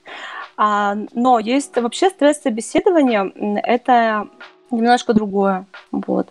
Они бывают разные. А, бывает, когда там стресс-собеседование и а, там рекрутер либо собственник начинает чуть, чуть ли не материться на собеседовании, либо разговаривать грубым тоном, либо просит подождать там в переговорке 40 минут. А, вот а, это такие стресс-собеседования. Вот. На самом а, деле а, там, мы такие не применяем. Вот. Для чего М, это вообще используется? а, Я не знаю, насколько это актуально в архитектуре, но, например, бывает, что в каких-то компаниях а, там, мы ищем там, какого-то бизнес-ассистента, который будет работать а, с руководителем высшего звена, а этот руководитель а, там много матерится, и он очень там дерзкий такой. Ну, такие ситуации действительно, к сожалению, бывают. И нам нужно проверить, человек сможет это пережить, как он будет реагировать на это. Мгм. А в архитектуре, не знаю, мне кажется, именно вот такие стресс-собеседования, когда, э, когда проверяют, как человек себя ведет в условиях э, там, мата или и, там, когда его просят подождать 30 минут, а, такие собеседования, наверное, не стоит проводить в нашей сфере. Да, я боюсь, что архитекторы все забитые, просто бедные, и любое стресс-собеседование просто самый жесткий стресс. Если там для Лины был стресс, когда спрашивают вопрос про то, будет ли она отставить точку зрения перед заказчиком, но такие, такие стресс-собеседования все-таки нужны. Ну, видишь, архитекторы, в принципе, не сильно э, чаще всего плохо очень говорят, и поэтому все, что связано с говорением, оно сразу априори стресс. Да, а вообще все-таки уровень стрессоустойчивости на собеседовании его нужно проверять такими, я бы сказала, более гуманными способами. Например? Например. А для, а для этого есть уже различные странные чаровские вопросы. Ну, к примеру, мы можем спросить, ну, если не странные вопросы брать, а обычные, спросить человека, а что для него было самой стрессовой ситуацией на работе и что mm-hmm. он и, и, и смотрите, что он рассказывает. То есть он говорит, когда у него был там авторский надзор, и там, там я сейчас сутрирую, случился какой-то пожар и так далее. Для него это был стресс. Либо для него был стресс, когда, я не знаю, когда ему пришлось на работе задержаться. Вот. Да. То есть вы смотрите, что для человека стресс. То есть mm-hmm. э, какая, какая, какая вот эта вот красная черта, когда он начинает испытывать стресс. Mm-hmm. Вот. А стрессоустойчивость можно проверить более, так, совершенно более гуманными способами. А стрессовые беседования в их прямом понимании, наверное, там, ну, я в своей практике их не применяю. Угу. Угу. Давайте мы вот э, последний вопрос зададим, потом перейдем к Блицу. И вот последний вопрос, как проверять компетенции. Мы частично задавали, ну, касались этого вопроса. Угу. Вот, но тут чуть более развернуто. Так, на это я училась два года. Как бы, как бы вам рассказать-то? А, Давайте начнем с того, что такое архитектурные компетенции. Архитектурные? Ну да, да, вот мы говорим про как нанимать архитектора или компетент... Или, да, о компетенциях в общем. Что это такое? Давайте так начнем. А, компетенция — это какой-то... Есть, есть компет... Если углубиться там в теорию, есть профессиональные компетенции, то есть то, что человек умеет делать, то есть это такие а, хард-скиллы, то есть э, там он умеет делать, пользоваться такой-то программой, умеет делать эскизный про... проект, умеет делать рабочую документацию. Это такие профессиональные компетенции. Угу. А есть личностные компетенции. Вот. А это там ответственность, коммуникабельность. То есть это такие, э, ну, называют soft skills, вот, в, в, эти, в эти сфере. То есть то, что нам помогает вести рабочую деятельность и а, общаться с людьми и какие-то и наши личностные проявления. Uh-huh. Вот. Профессиональные компетенции проверяет э, архитектор, то есть uh-huh. HR их не проверяет. Личностных их очень много. Вот я uh-huh. просто вот, мы очень много говорили про ответственность. А вы не сможете проверить, э, проверить ответственность там с помощью э, просто интервью по опыту работы и по тому, чем занимался человек. Вот. А для этого вам нужно либо овладеть какими-то методиками, либо обратить, обратиться к HR. Uh-huh. Вот. А, про ответственность я вот сегодня уже э, пыталась вам сказать вопрос там про ошибку в работе, про ошибку в работе, например. Либо там какой-нибудь странный вопрос можно спросить. А, бывают такие ситуации, когда руководителя нет на рабочем месте, а коллектив продолжает работать эффективно. Я помню этот вопрос. Вот как думаете, почему? Вот человек ответственный скажет, ну как, есть там есть же работа, есть же задачи, которые нужно решать. Какая разница, есть руководитель или нет?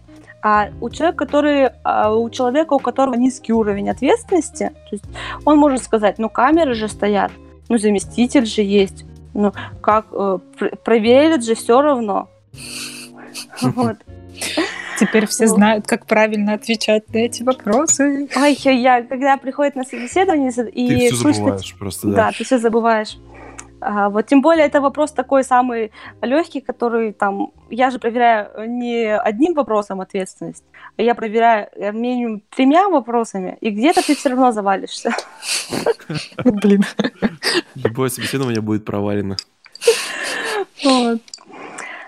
Так, ну и это личностные компетенции. Либо вы овладеете методиками, э, как их проверять, либо вы обратитесь к HR, либо вы будете брать кота в мешке. Угу. Вот так вот. Знаете, вот э, я где-то читал про собеседование, про то, как нанимать на работу, и я часто слышал э, такой маленький важный нюанс, что нужно давать фидбэк. после собеседования, вот ты отсобеседовал человека и должен дать фидбэк, что понравилось, что не понравилось собеседование. Насколько это важно? А давать обратную связь это вообще must have, это должно быть обязательно. Но а, в плане того, что вы должны сказать человеку да или нет. Вот. Он, не, он должен понимать, вы его берете или не берете. А, по поводу а, обратной связи, а, развернутая обратная связь. То есть мы вам перезвоним, а, не обойтись, да, такой этой фразой? Ой, так вообще нельзя делать. Если вы говорите, вы перезвоните, вы, пожалуйста, возьмите и перезвоните. А, смотрите, по поводу развернутой обратной связи. Мы не всегда можем ее дать. Там, мы не можем сказать человеку, извини, ты нам не подходишь, потому что а, ты безответственный или потому что ты, у, у тебя, а, там, тебе 42 года, а мы ищем 20-летнего, или еще какие-то причины. То есть по законодательству мы имеем право дать отказ только по каким-то профессиональным компетенциям. Угу. Вот. А по личностным качествам мы не имеем права давать отказ. Мы не можем ему сказать, ты нам не подходишь, потому что ты нам не понравился, нам с тобой будет некомфортно работать. Угу. Он на вас, ну, условно, он может подать на вас в суд. Так, вот это очень важно, потому что, кажется, не все знают про такую возможность. Мне кажется, мы сейчас открываем ящик Пандоры. В архитектурной сфере массовые суды. Ну, просто если вам неправомерно отказали, то вы можете обратиться в инспекцию. Я точно-точно не знаю, куда там обращаться нужно, я этим не пользуюсь. А, но вы можете обратиться в, инспек... в инспекцию и сказать, что вам неправомерно отказали, и вас э, должны будут принять на работу. Хорошо, а вот э, если мы говорим просто про фидбэк, нужно ли по окончанию собеседования рассказать, что вот вы тут э, или тут что-то там рассказали не так, или что-то нам не понравилось или понравилось? Угу. Или это может дать какой-то отчет на, на почту присылать? И кто этим а должен заниматься? HR. HR. Вот, а, смотрите, я, например, никогда не могу дать фидбэк сразу после собеседования, потому что мне нужно проанализировать, мне нужно понять, что было не так, и то есть нужно провести анализ. Вот. Сразу после собеседования не всегда вы можете э, дать корректную обратную связь. Вот. Угу.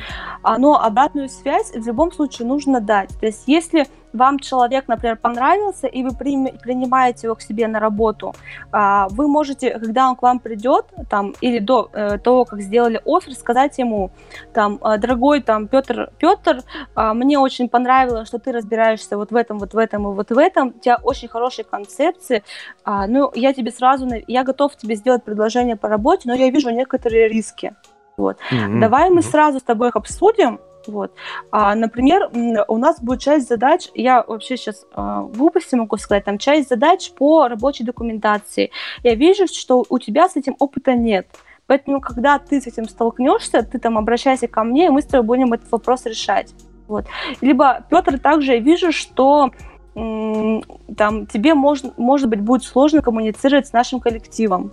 Вот. Потому что у нас э, все очень общительные и громкие, а ты такой тихий и спокойный, я не знаю, возможно, тебе будет это сложно.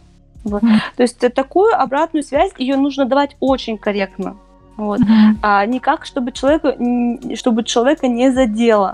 То есть вы не говорите ему, а, знаешь, ты такой интроверт, с тобой вообще неудобно общаться, я боюсь. Нет. А ты говоришь, что вот у нас люди такие общительные, а я вижу, что ты, э, тебе, возможно, будет в этом некомфортно. Поэтому, если у тебя возникнут какие-то сложности, ко мне, пожалуйста, обращайся. То есть звучит mm-hmm. совершенно по-разному. И нельзя говорить человеку, что он в чем-то плох, потому что он точно не плох, он просто не подходит в каких-то моментах. Именно mm-hmm. под эту вакансию. Вот. А это если вы берете человека на работу. Если вы его не берете, вот, вот, вот, если вы этого человека на работу не берете, а, обратная связь а, должна быть а, очень правильная и не противоречить ТК РФ. Хорошо, смотрите, а вот, ну, понятное дело, что у нас чаще всего поступает так, что фидбэк не дают по обратной связи.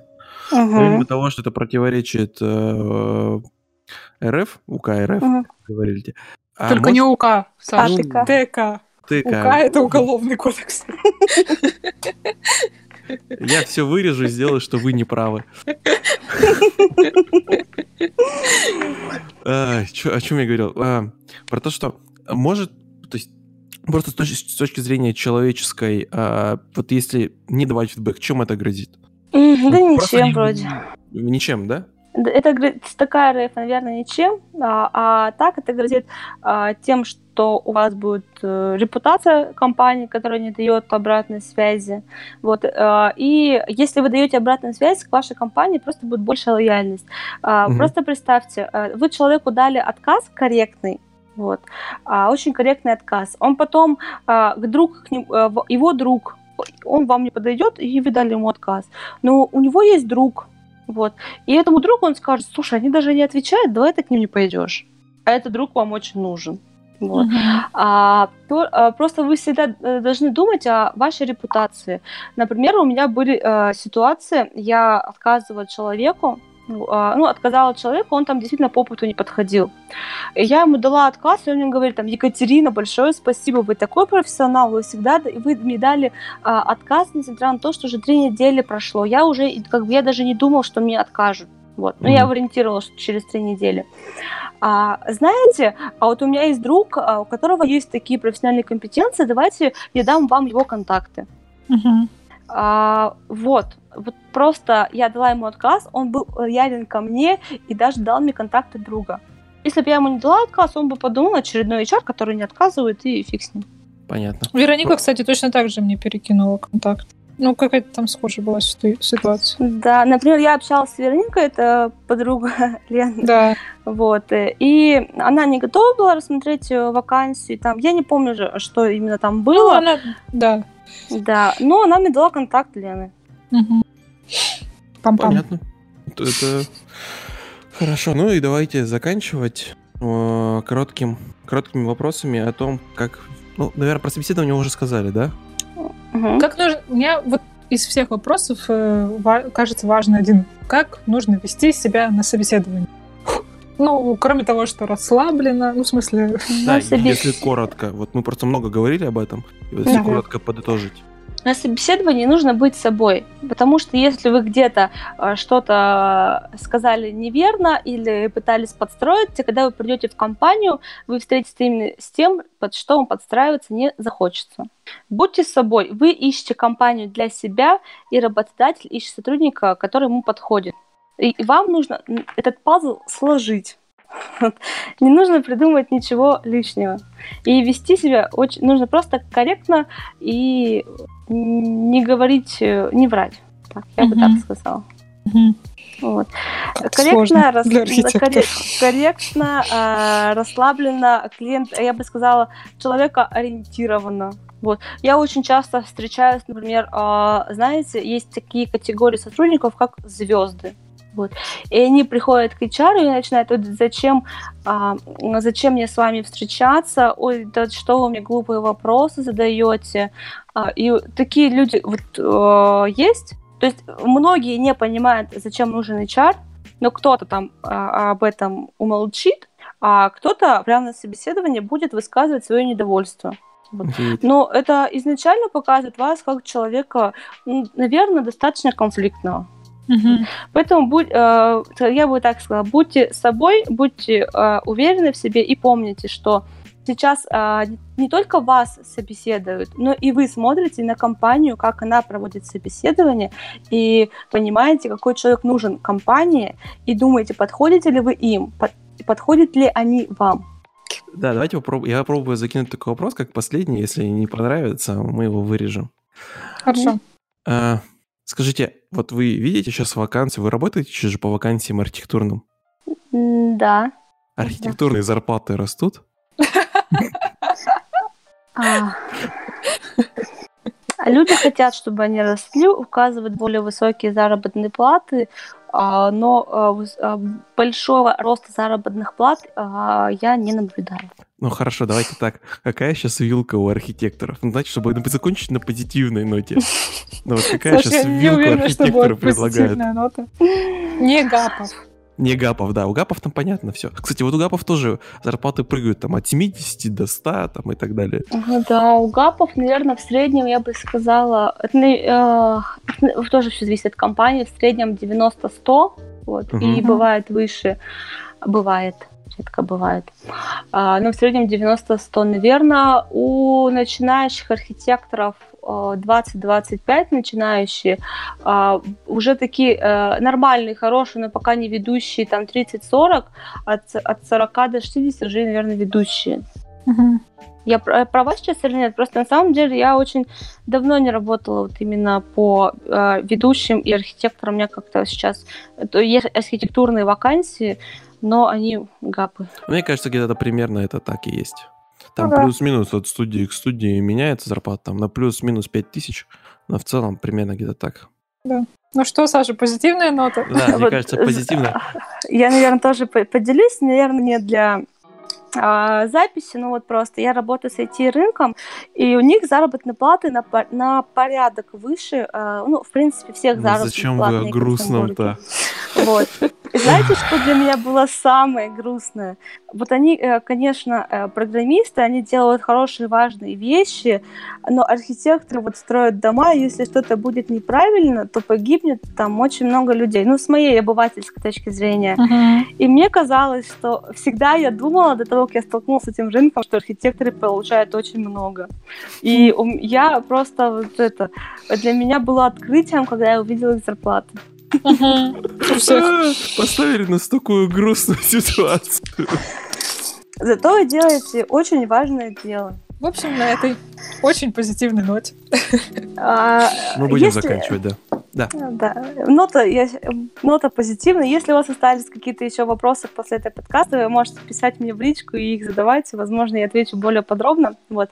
А, потому что сейчас э, я а, говорила все равно а, об общих вещах. А, чтобы говорить а, более подробно, мне потребуется очень много времени. Вот. И нужно mm-hmm. понимать, кому это будет интересно, а кому нет. А, если поэтому... Да. Поэтому, если у кого-то будут еще какие-то вопросы, вы мне можете писать и звонить и спрашивать. Мы обязательно оставим контакты Екатерины. Вот.